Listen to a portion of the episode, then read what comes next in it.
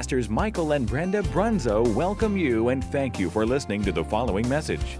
This message was recorded during a regular service at Faith Fellowship Church. The Bible tells us in Romans 10:17, faith comes by hearing and hearing by the word of God. So we believe this message will encourage and strengthen you in your daily walk of faith.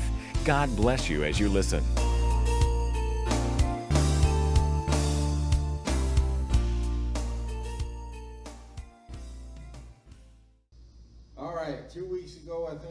We started teaching on the gifts of the Holy Spirit. This will be part two. Last week, we took a break from it, and we had that message on uh, the spirit of ex or the excellent spirit. I'll give you a little bit of review because it's been two weeks, but not much because we have to move on to a few more gifts. I think we'll get through three more tonight, and then we'll finish it up next week, Lord willing. In 1 Corinthians 12th chapter, we have a description of the gifts of the Spirit and their administration and their manifestations and how they're operating in the church. And in verse 1, it says, Now concerning spiritual gifts, brethren, I do not want you to be ignorant. In the original Greek, it says, Now concerning spirituals. It doesn't say gifts. The word gifts here in the original text is derived from the word charis, which is the Greek word for grace. So these are the gifts of grace, if you will. And when charis becomes charisma, it depicts something that is given or imparted by grace. Charis is grace, but when the word charisma is used, it means that something has been imparted by grace. You were saved by grace. That's charisma. And so grace is an empowering supernatural touch that equips you with a supernatural ability to overcome something that you otherwise would not be able to overcome. It gives you the ability to do something that you couldn't otherwise do. And this is where we get our name charismatics. It means we believe ourselves to be graced with the gifts of the Holy Spirit or at least we place a significant emphasis on the gifts of the Holy Spirit in our expression, expression of worship. Now, we believe they're necessary for the church. Uh, we believe that they're intended to establish us, to reinforce us, to make us stronger, to help us grow so that we can bear much fruit for the kingdom of God. Um, you know, I, I, shared this story. I won't share it again, but I, I, was brought up in a denominational church that did not believe in the gifts of the Spirit. At least they didn't teach uh, about the gifts of the Spirit or the manifestations of them. At least I never heard them, and I was in that denomination for over 30 years. But uh, there's a lot of denominations like that that they don't think they're for today, that they're optional and you could take them or leave them. But I not only believe that they're for today, but I also believe that they're mandatory for the church. And the reason I believe that is because there's, you know, take the doctrine of baptism. Now, I know some people will fight you over baptism. If you tell them that baptism isn't necessary, they'll fight you over it. I mean, you'll roll around on the, on the ground with them. Uh, and yet, the gifts of the Spirit are spoken of uh, four times more than the doctrine of baptisms. So it's important. Otherwise, the Holy Ghost wouldn't have spoke about them as many, as many times as he did. And so as you read about the church in the book of Acts, you can see the gifts in full operation. You can see them all, tongues, interpretation. Uh, you can see all the gifts in action in Jesus' ministry with the exception of tongues and interpretation because uh, that was for the dispensation of the church. But on the day of Pentecost, when the Holy Spirit came and he birthed the church, uh, they were all filled with the Holy Spirit and they spoke with other tongues as the Spirit gave them utterance. And that was the advent of tongues and interpretation and, of course, praying in the Spirit and giving us a heavenly language.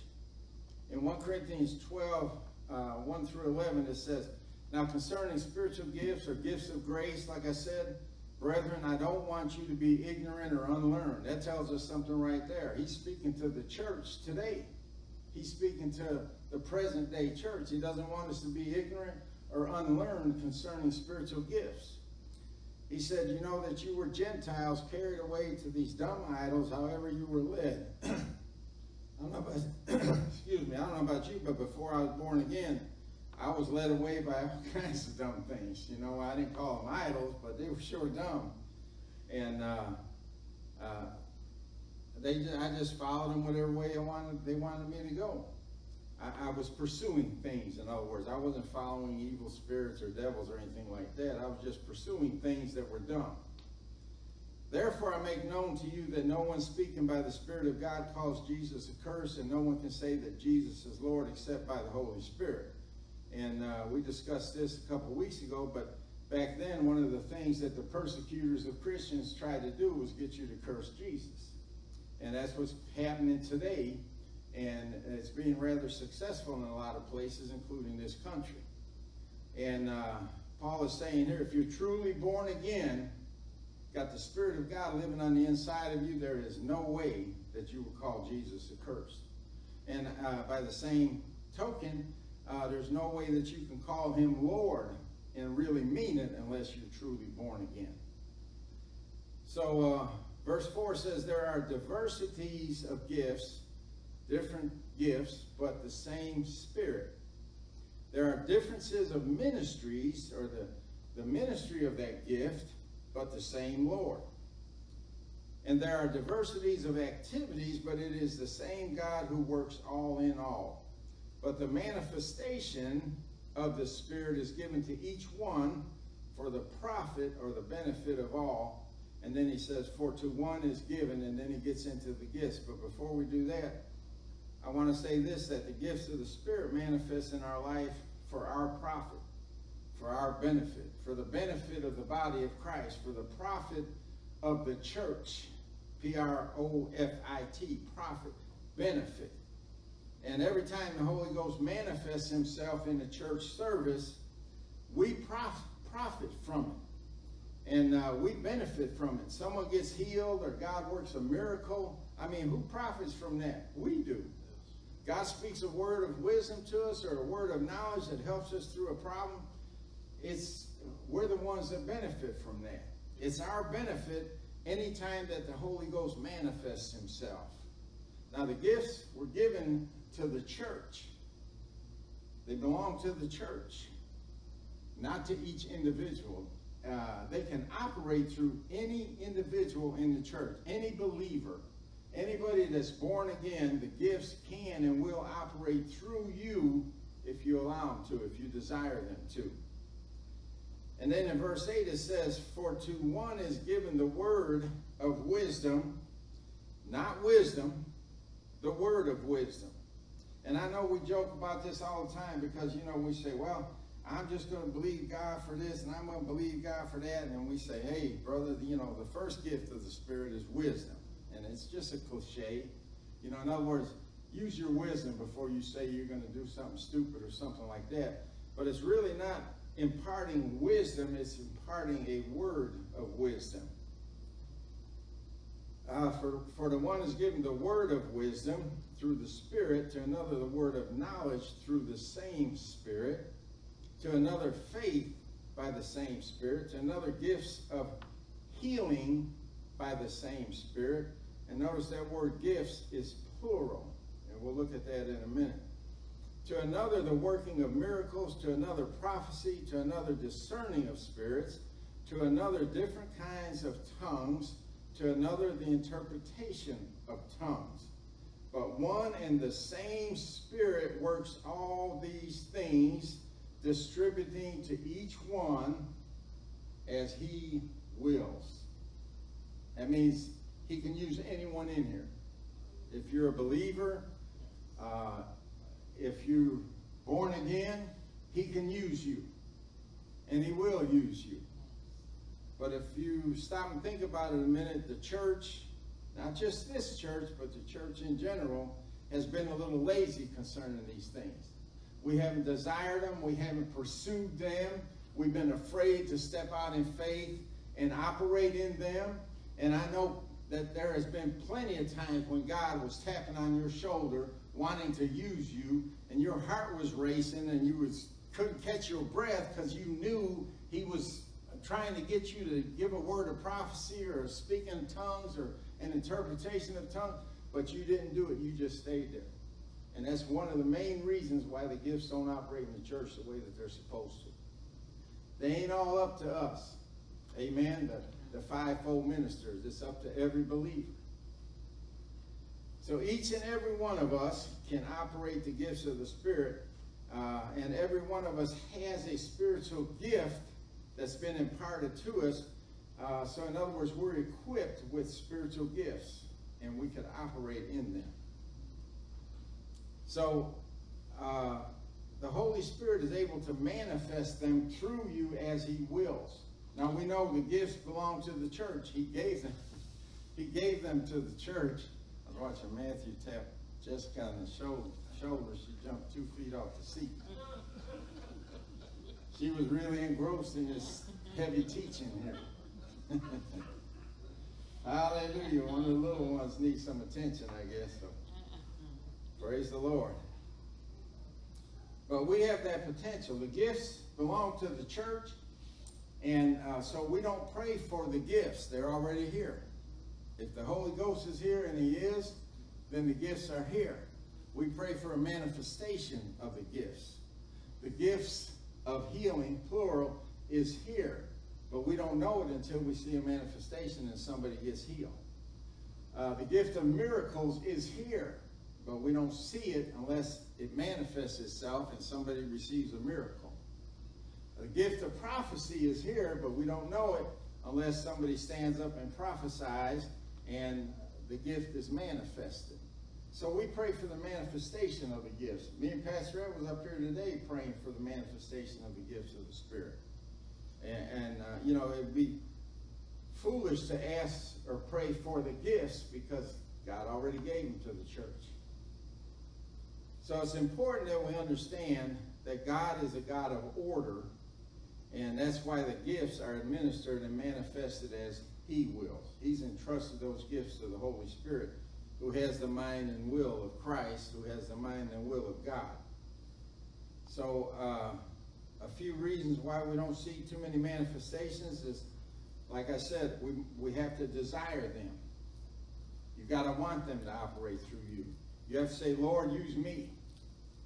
Use me in any one of the gifts that you want to use me in, because you're capable of operating in all nine of them. And then number two, we got to be willing for the Holy Spirit to use us in this ministry. A lot of people ain't will, ain't willing. And number three, we have to step out in faith and have enough confidence to manifest one of the gifts. When you feel like the Lord wants to use you, you feel an utterance for a tongue, you feel an utterance to prophesy or something like that, you'll know it, but you're the one that has to give voice to it. And a lot of times we'll only get a couple words, and we think, well, I don't have it. I don't have the whole message. But it's God trying to get you to step out in faith with the two words that He gave you, and then He'll give you the rest of it after you step out in faith. And this is where we fall short. We don't step out in faith and do it. So again, it says he wills. And it's important that we understand this because the gifts are ministered by the Holy Ghost. But they're ministered through the believer as the Holy Ghost wills. And we have to know that we don't possess these gifts. It's not my gift. It's the church's gift. But I can be used in it. Amen. It can manifest through me, but I don't own it. I can't operate it as I will. It's only as He wills. So you have to be led. It takes a certain amount of faith for that. Uh, but here's what the Lord spoke to my heart. I shared this two weeks ago as I was studying on this subject. And again, I didn't hear an audible voice. I was just impressed in my spirit. I know I say that all the time, but sometimes it's necessary because people turn you off when you say you heard from the Lord or you the Lord said this to me or that to me. I felt impressed in my spirit that he was saying this to me. That still small voice.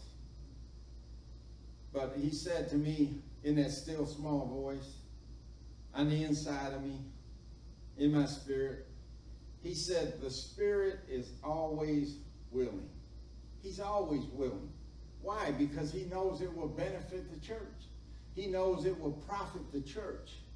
So he's always willing to manifest the gifts of the Spirit because he wants to bring profit to the church. He wants to bring benefit to the church. He wants to uh, enhance and help and uh, encourage the church.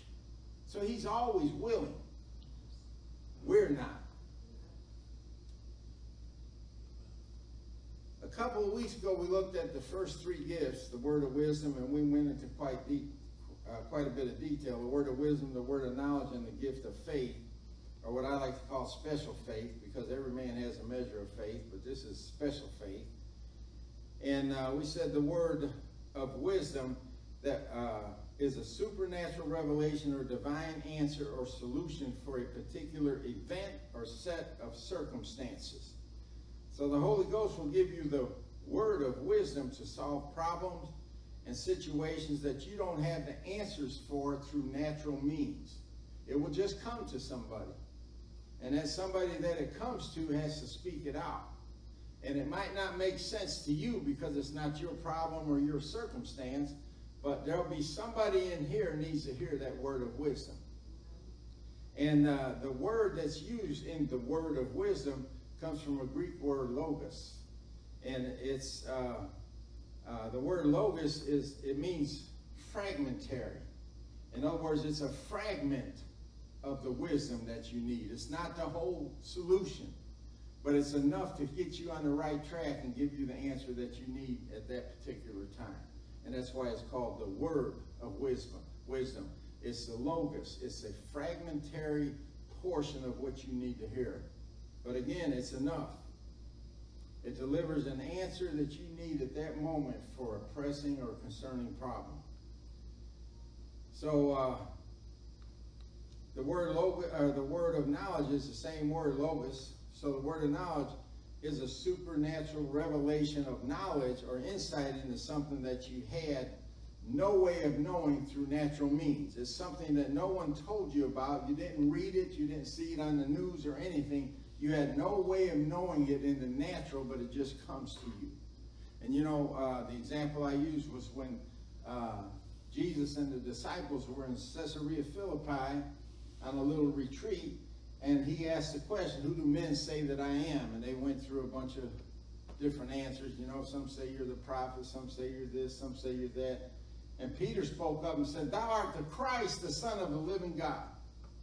That was a word of knowledge because he had no way of knowing that through any natural means. And Jesus said, Flesh and blood or natural means has not revealed that to you, but my Father which is in heaven. Because God is the only one that knew at that time. And he gave that word of knowledge to Peter. And then, of course, you know, Jesus said, you know, uh, thou art Peter, the rock.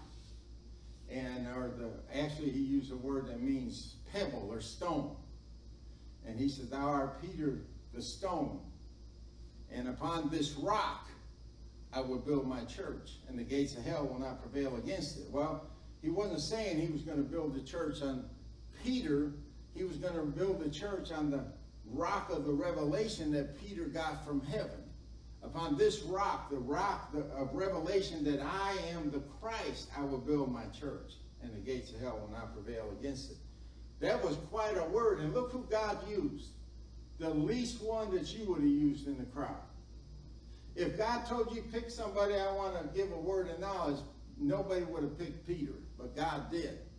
So that shows you right there, he can use anybody. Amen? Because Peter was always putting his foot in his mouth. He was outspoken. He was always getting into trouble. And uh, God used him and gave him one of the most powerful revelations that man ever received. Amen.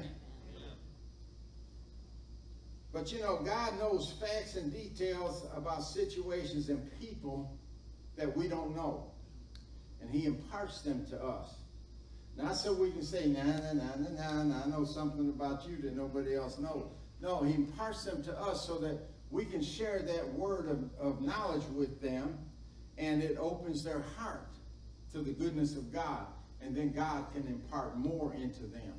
And it changes people's lives. You know, I told you about my testimony, how uh, God took time out of his busy day, well, it was a night, took time out of his busy night to tell me something through my pastor. He wasn't my pastor at the time, but through the minister that later became my pastor. Uh, he gave him a word of knowledge concerning uh, something in my life and concerning something about my mother that nobody else knew. And when he did that, it opened my heart. I mean, it, I just broke down and started crying because I, I felt like, I felt, first of all, the love of God, and then I felt like God took time out of his busy evening running the universe to show me some kindness and encourage me.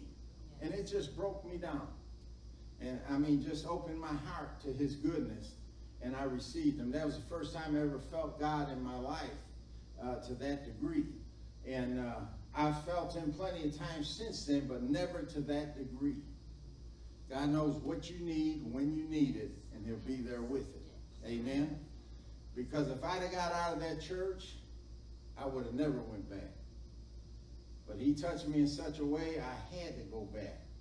I was like that guy in the video. I was drawn to the things of God. And so just that little word of knowledge, it was fragmentary. It didn't tell me the whole story, but it told me enough to open my heart because I knew that God was speaking through him. So that's one of the reasons why this gift is so important. Not that I'm important, but that's how it's used sometimes. It could open up your heart and get you back into the kingdom of God or get you into the kingdom of God for the first time. But you know that it came from God. All right, let's get into some gifts now. The gift, oh, wait a minute. we got to finish up on the gift of faith. Supernatural ability to believe God without human doubt, unbelief, or reasonings. You can just believe God for something and uh, you don't even know where it comes from. You just got this supernatural faith all of a sudden, and you can believe God for anything, and all of a sudden the impossible takes place. That's the gift of faith. And we all have the measure of faith because you need that to get saved. So when when we were born, we were given a measure of faith reserved for the day that we hear the gospel and we have enough faith to believe the gospel and get saved. And then faith comes by hearing and hearing by the word of God.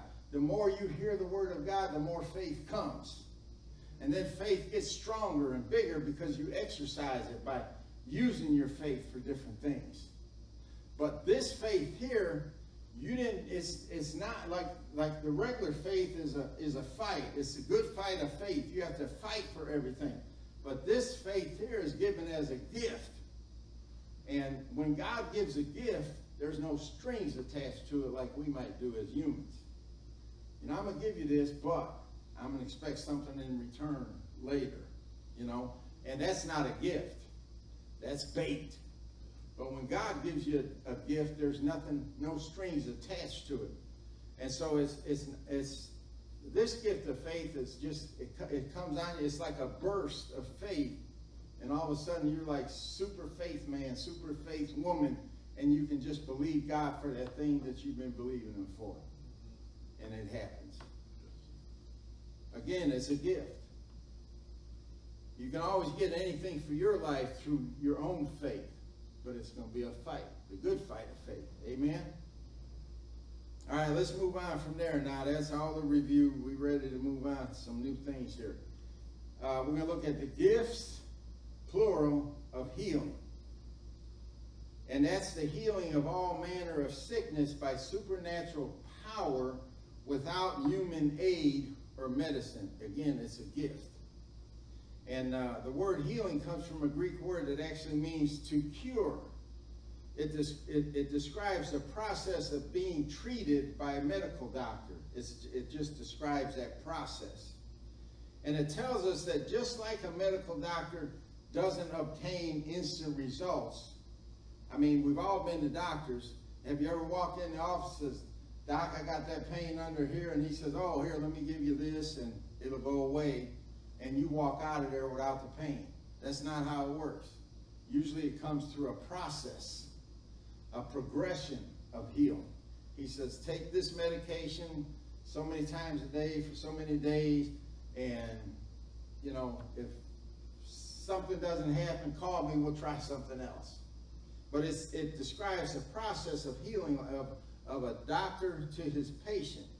And it, uh, it, if taken properly, if diagnosed properly, taken properly, eventually it will cause a cure.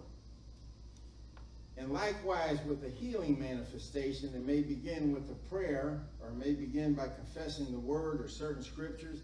And it takes effect over a period of time. And that's why this particular gift is called healing or curing. As a matter of fact, the more literal translation would be the gift of curing. And you know, just like when you cure a ham, Queenie, it takes time. It don't get cured overnight, does it? And I like sugar on mine, not the salt. I don't like that. Yeah, I like sweet ham. I don't like that other stuff. That ham that tastes spoiled. Don't bring me none of that. but it's something that takes uh, place over a period of time, and it describes a progressive result. Now, the gifts of healing are still supernatural. It's still a supernatural gift, and it's just as supernatural as a miracle that happens instantly. The difference between the gifts of healing and a miracle is the miracle happens instantly. Uh, the healing happens over a process of time. Now, if you had an ailment, you've been to the doctor, you've been diagnosed, and all of a sudden, you know, you're in the service, and all of a sudden the, the gift of miracles begins to manifest itself, and it hits you, and all of a sudden you get this this burst of faith, and you can believe God for anything, and the gift of, of miracles heals you instantly right there. The symptoms leave, every every side effect of the med, everything just leaves instantly. That's a miracle. But if the gifts of healings uh, operates in you, then you can leave here with the symptoms, but as you leave, you're still progressively getting better. It's a progression. Uh, the example that comes to mind is the seven in Luke chapter 17, the ten lepers. It talks about a group of lepers that came to Jesus and said, If thou wilt, thou can make us whole. And of course, Jesus wills. He always wills. And so he told them, Go show yourselves to the priest. Well, they weren't healed at that time. They turned around, and as they went, they were healed. It was progressive. Doesn't say how far they walked, how long it took, if they were totally and completely healed, or they were well into the process, but as they went, they were healed. That wasn't a miracle. That was the gifts of healing in operation. And uh, like I said, it wasn't instantaneous, but uh, it was still a, manifest, a supernatural manifestation uh, nonetheless. And they were going to show themselves to the priest so they can be pronounced clean according to Levitical law. And as they went, they responded to the healing. In other words, their act of turning around and going to show themselves to the priest before they seen any physical evidence themselves was their contribution of faith. And as they went, they were healed. Uh, let's move to the working of miracles. We're all over it anyway. I probably done told you everything about it already. That's the supernatural power to intervene in the ordinary course of nature and to counteract natural laws if necessary. I mean, those God's the only one that can operate supernaturally.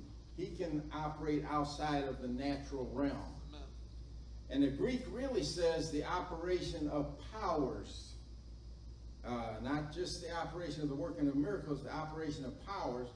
It's a divine operation of supernatural power that overrides all natural laws and quickly does something supernaturally that would be impossible in the natural. For example, someone may get well over a period of time, and sometime with the help of medicine, like I did and am doing, and it's just like the story of the Good Samaritan we talked about Sunday when he poured in the oil and the wine into the man that was beaten and robbed and left for dead on the side of the road. He poured in the natural medicine of that day. And then he brought him to the inn and, and took care of him there, and then he left him there and said he'd return. Well, even though the story doesn't say it, I'm going to assume that he recovered. He eventually recovered. Otherwise, Jesus would have told us poor fellow died. But he didn't. He recovered. Amen? And, and so he recovered over a period of time with the help of medication. But when a miracle is in operation, what normally would take place over a period of time, it's like bam, and it happens right then. Just right now. The man would have popped up off the ground, completely whole, completely healed, no scabs, no wounds, no blood, nothing. He that's a miracle. Uh, there's millions of examples, Old and New, no, not millions, but there's a lot of examples, the Old and New Testament. And uh, one that comes to mind is when Jesus multiplied the loaves and the fishes. And he fed the multitudes, you know. Uh, little boy gave him a couple fish and five loaves of bread or something. And Jesus held it up, gave thanks for it, and blessed it. And it just began to multiply. He just started passing it out to the disciples and every time he passed it out, there was another fish in his hand, another loaf of bread, just just kept multiplying and multiplying until everybody was filled and there was 12 baskets left over. That was a miracle. That happened instantly. That wasn't over a process of time. Uh, you know, it would be a, a, we would call it a miracle if he said, go down to the lake, cast a net on the left side of the boat in the shade of that whatever, and pull in a, a load of fish. That would have been a miracle to us, but that would have been a progression of time. Then people would have starved to death by the time they processed them fish and baked all that bread and everything. Uh, but this was instantaneous. That's a miracle. Yes. Hallelujah. How would we like to see some miracles like that? Amen. It was an in, in, intervention of God in a natural thing and caused it to become supernatural. That's the working of miracles. I think we got time for this last one. It's the gift of prophecy. And we got to spend a couple extra minutes on this because there's a lot of confusion about this gift of prophecy, and there's a lot of confusion about what prophecy is. Prophecy is a supernatural utterance in the native tongue, in your native tongue. Uh, where tongues and interpretation wouldn't, wouldn't be in your native tongue, but the interpretation would. And when you put them both together, it equals prophecy. Same result as prophecy. But here, prophecy is a supernatural utterance in the native tongue it's a miracle of divine utterance not conceived by human thought or reasoning. It includes speaking unto men to exhortation, edification, and comfort. That's what the gift of prophecy does. Nothing else. It edifies, it exhorts, and it comforts. And in 1 Corinthians chapter 11, uh, or yeah, 11 through 14, the gift of prophecy is referred to a total of 22 times in those three uh, chapters. It's, it's referred to 22 times just to give you an idea of its importance. And first thing we have to do is knock over a couple sacred cows. And I have to tell you what prophecy is not. The gift of prophecy is not foretelling the future. Most of us think that prophecy foretells the future, not the gift of prophecy. The gift of prophecy edifies, exhorts, and comforts. Uh, the gift of prophecy in the New Testament is different than the office of a prophet who foretells the future. Uh, the office of the prophet can foretell the future. Like when Pastor Flint was here, he was prophesying, but that wasn't the gift of prophecy. He was operating in the office of the prophet, which is different than the gift of prophecy. The gift of prophecy, like all the other gifts of the Spirit, can be operated by anybody, any believer in the church. But not everybody is called to the office of a prophet who can do more than that and foretell future events. So that's that's one of the differences. But New Testament prophecy and the gift of prophecy is limited to those three things: exhortation, edification, and comfort. If they don't, if if that uh, prophecy that comes forth doesn't give that, that is not the gift of prophecy. Now, the office of a prophecy can bring correction and rebuke and sometimes give direction. But it also has to be something that it's usually confirming something that you've already been privy to. God has already spoken something to you, and it's like, oh, I could never do that, or uh, I'm just, that's my flesh, I'm just not. And God will use the office of a prophet to bring confirmation to that thing that God told you. But we're, we're going to stick with the gift of prophecy. Ephesians 4 tells us when Christ ascended into heaven, he gave gifts unto men, or he gave gifts to the church, some apostles and some prophets, and some evangelists and some pastors and teachers. These are ministry offices. These are not the gifts of the Spirit operating. And this is talking about the office of the prophet. And again, it's different than the gift of prophecy. Uh, the prophetic office can predict the future. The gift of prophecy never predicts the future. So we have to know the difference. And just because you prophesy doesn't make you a prophet. Amen?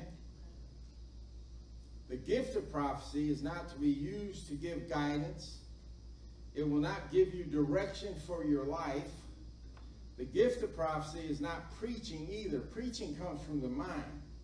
I mean, you know, we pray, we get a word from God, and it goes in our spirit, but it's processed and preached through the natural mind. And it could be anointed, and God could intervene at any time during that message and give you more and put out more that somebody might need or something like that. But for the most part, it's uh, comes from the natural mind where a word of prophecy will come from the mind of God. That's the difference. And like I said, preaching can be anointed and inspired, and there can be prophecy in it, but uh, preaching is normally not supernatural. Prophecy is.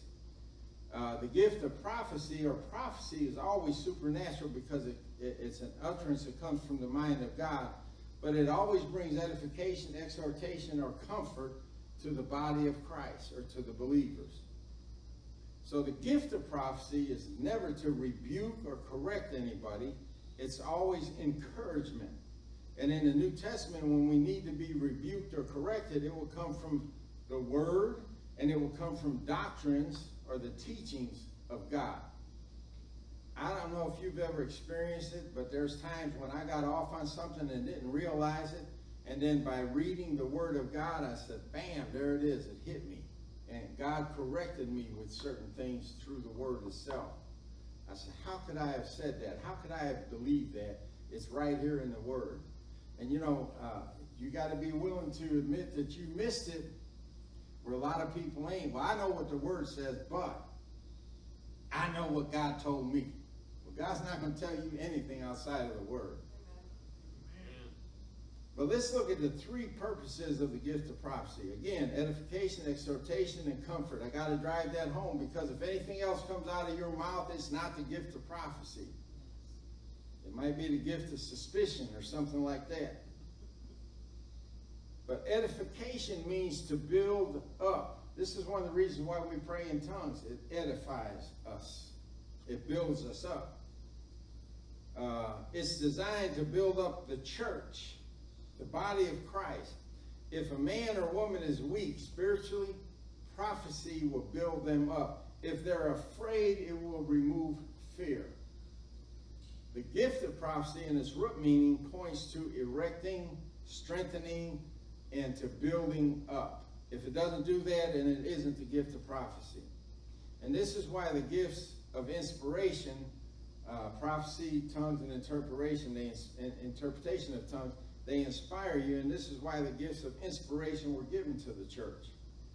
Exhortation means a call to encouragement. It literally means to put courage in.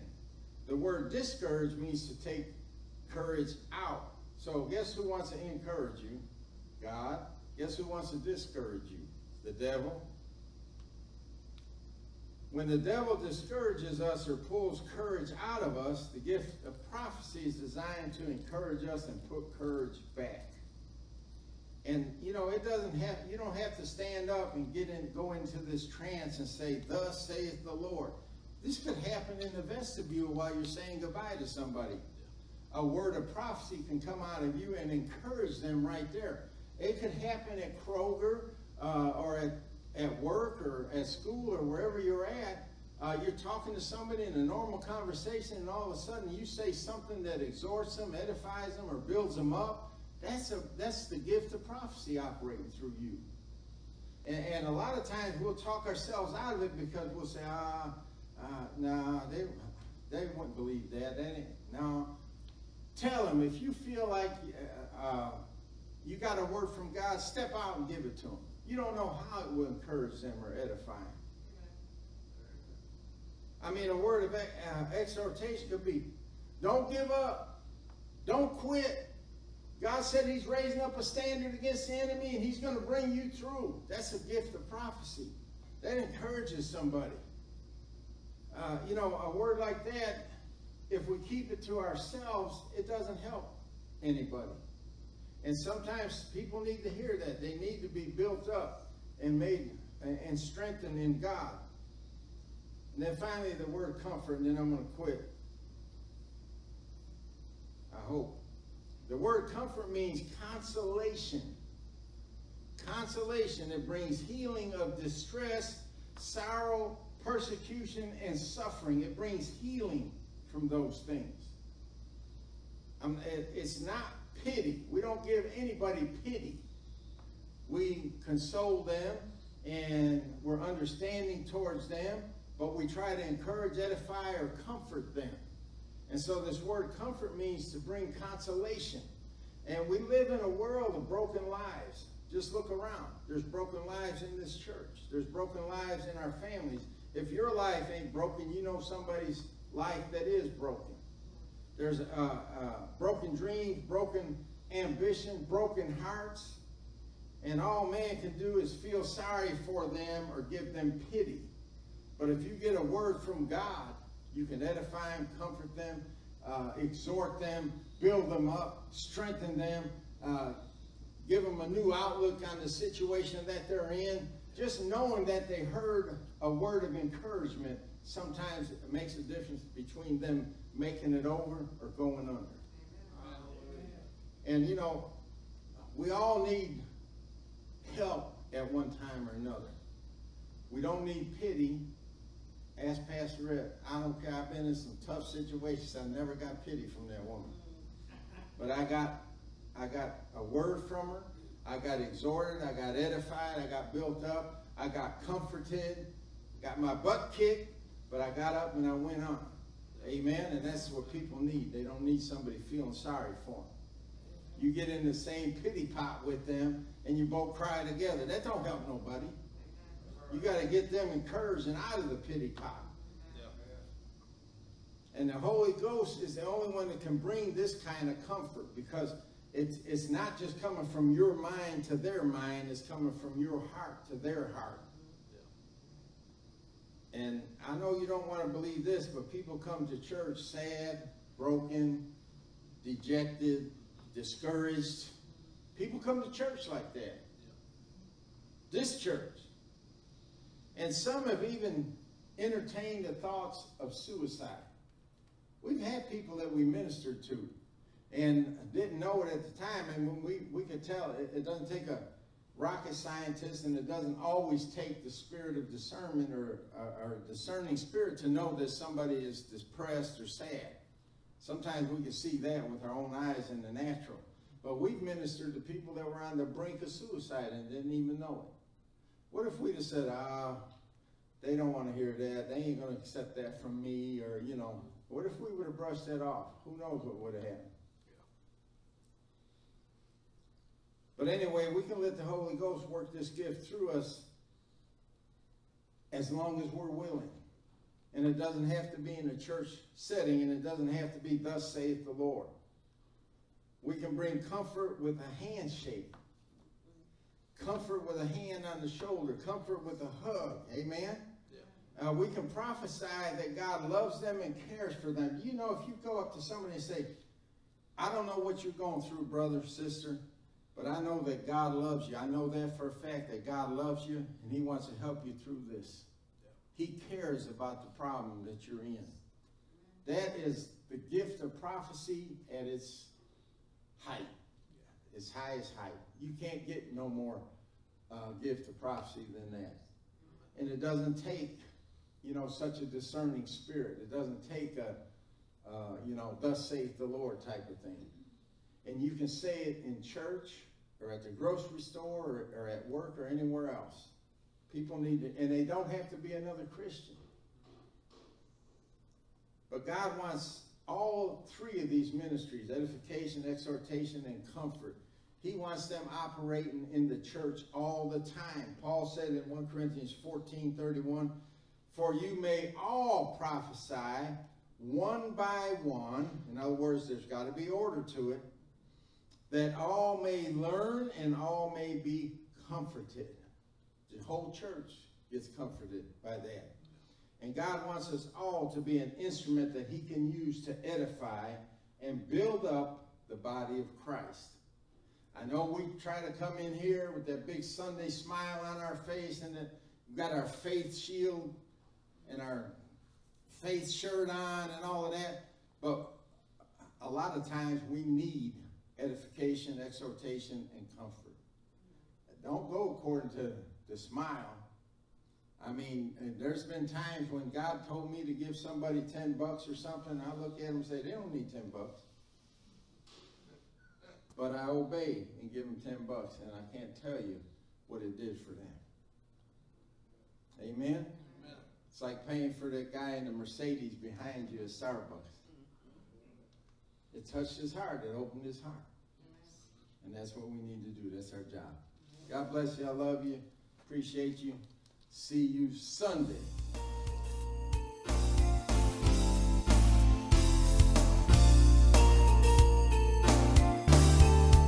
This concludes this message. Thank you for listening. We pray that it's been a blessing to you.